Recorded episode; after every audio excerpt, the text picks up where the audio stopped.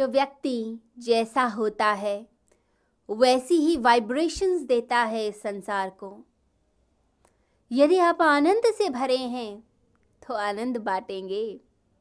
आज खुश हैं तो चेहरे पर मुस्कान दिखेगी, खुशी दिखेगी। यदि व्यक्ति आनंद से भरता है तो पूरे संसार में खुशियाँ बांटना चाहता है। तो आप आनंद से भरे होंगे तो लोक मंगल ही यही है कि आनंद को बिखेरते हैं।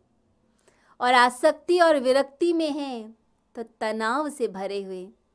तो जो खुद तनाव से ग्रस्त है, वो व्यक्ति क्या खुशी देगा किसी को? आप घर में तनाव से चलते हैं तो क्या होता है? घर में झगड़ा हो गया। अब घर का झगड़ा आपके चेहरे पर दिख ही जाता है। आप कितना भी छुपाएँ, ऑफ़िस में लोग पहचान जाएँगे। कि आज कुछ तो गड़बड़ है, मूड खराब लग रहा है। आप छुपाना भी चाहें तो भी दूसरे लोगों को पता चल जाता है। आपके मित्रों को, आपके कोलीग्स को, वो बता देंगे आज पत्नी से झगड़ा करके आया है, या कोई बात हुई है। तो तनाव दिख जाता है, तरंगे पता चलती हैं। और आप छोटी सी बात पर इरिटेट हो जाएँगे और किसी को कुछ भी कहने लग जाएँगे। बात थी घर की, परंतु वो गुस्सा निकल जाता है पियोन पर, नीचे के जो लोग हैं। फिर वो भी अपना गुस्सा आगे निकालता है, ऑफ़िस की फाइलें पटकता है। फिर वो गुस्सा फिर आगे जाता है, ऐसे ही तरंगे बढ़ती जाती हैं। पति ने गुस्सा किया पत्नी पर। अब पत्नी गुस्सा किस पर निकाले? नौकरों पर निकाल देती है बच्चों पर। बच्चा भी गुड़िया पटक कर फेंक देता है तो गुस्सा बढ़ता ही जाता है। एक तरंग आप उठाते हैं प्रेम की, वो तरंग प्रेम की फैलती है। एक तरंग क्रोध की उठाते हैं, वो तरंग फैलने लग जाती है। आपकी उठाई तरंग पूरे विश्व में फैलती है। एक व्यक्ति यदि कोई अच्छे कर्म करता है, कोई धर्मशाला बनाता है, कोई मंदिर बनाता है, कोई एक ऐसी चीज़ बनाता है जिससे लोक मंगल हो तो उसकी उठाई हुई वो तरंग आगे तक के लोगों को, पीढ़ियों तक फल देती है। एक अच्छा कर्म आगे तक चलता जाता है, आप रहे या न रहे परंतु वो कर्म चलता रहेगा। वो इफ़ेक्ट चलता रहेगा। जैसे झील में कोई पत्थर फेंक दे तो तरंग उठती है और वो तरंग टकराती है तटों को। तटों को टकराएगी, फिर वापस आएगी, फिर आगे जाएगी। तो तरंग उठती ही चली जाती है। असर पड़ता है। आपके कर्मों से, आपकी सोच से असर पड़ता है। जो अनासक्त होगा, साक्षी भाव में होगा, निष्काम कर्म करेगा। उसके अंदर की जो पवित्रता है, उसकी जो सुगंध है, उसकी जो पॉजिटिव वाइब्रेशंस है, वो फैलती हैं इस संसार में फैलती जाती हैं। एक योगी जब तपस्या करता है, एक संत जब तपस्या करता है, प्रार्थना करता है, उसकी प्रार्थना का असर होता है। वो सबके लिए प्रार्थना करेगा और वो वाइब्रेशंस संसार के प्राणियों को छूती हैं। एक अच्छा व्यक्ति घर का पूरे घर को संभाल कर रखता है।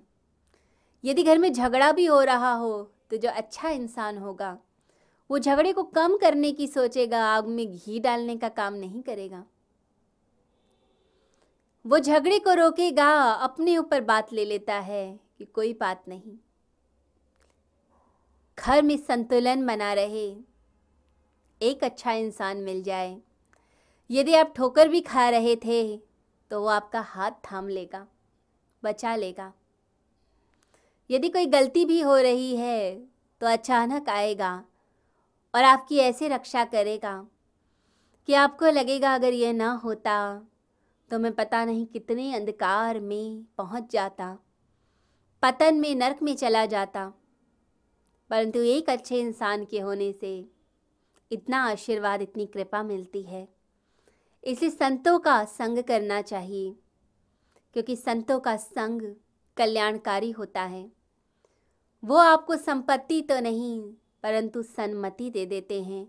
ऐसी मति, ऐसी बुद्धि दे देते हैं, जिस बुद्धि से आपका कल्याण होता है, जन्मों जन्मों तक कल्याण होता है।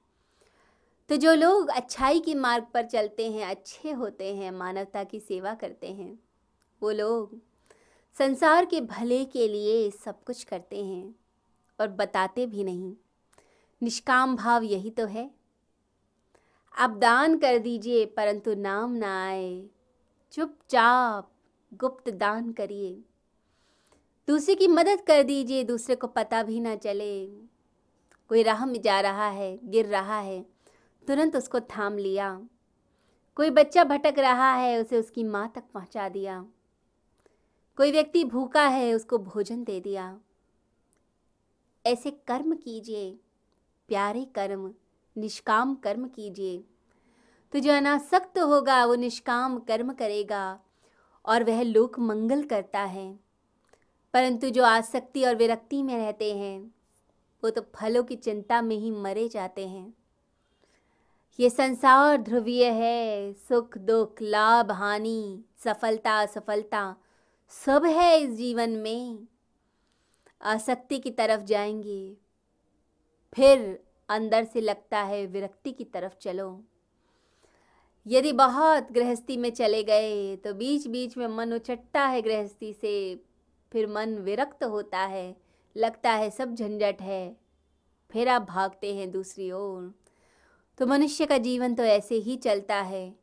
परंतु जो लोग मुक्ति चाहते हैं, साधना की ऊंचाई चाहते हैं, वे निष्काम भाव में चलने लगते हैं, अनासक्त हो जाते हैं।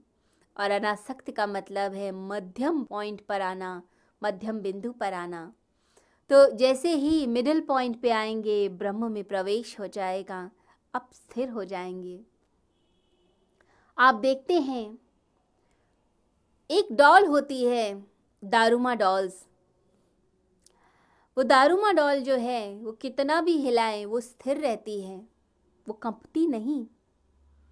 आप उसे धक्का दीजिए, नीचे जाएगी, फिर ऊपर उठ के आ जाती है, वो स्थिर रहती है।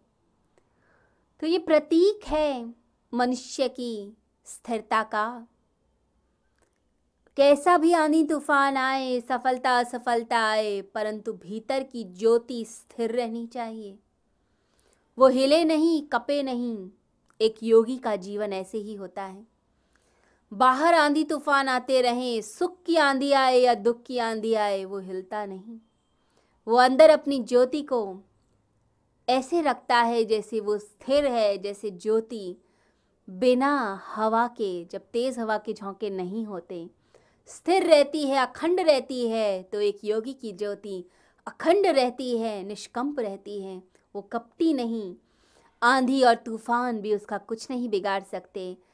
सफलता असफलता कुछ बिगाड़ नहीं सकती, ना सफलता में नाचता है, ना सफलता में सर फोड़ता है। वो जीवन को जिए जाता है, अनासक्त होकर जीता है, और उसका जीवन ही सार्थक जीवन होता है।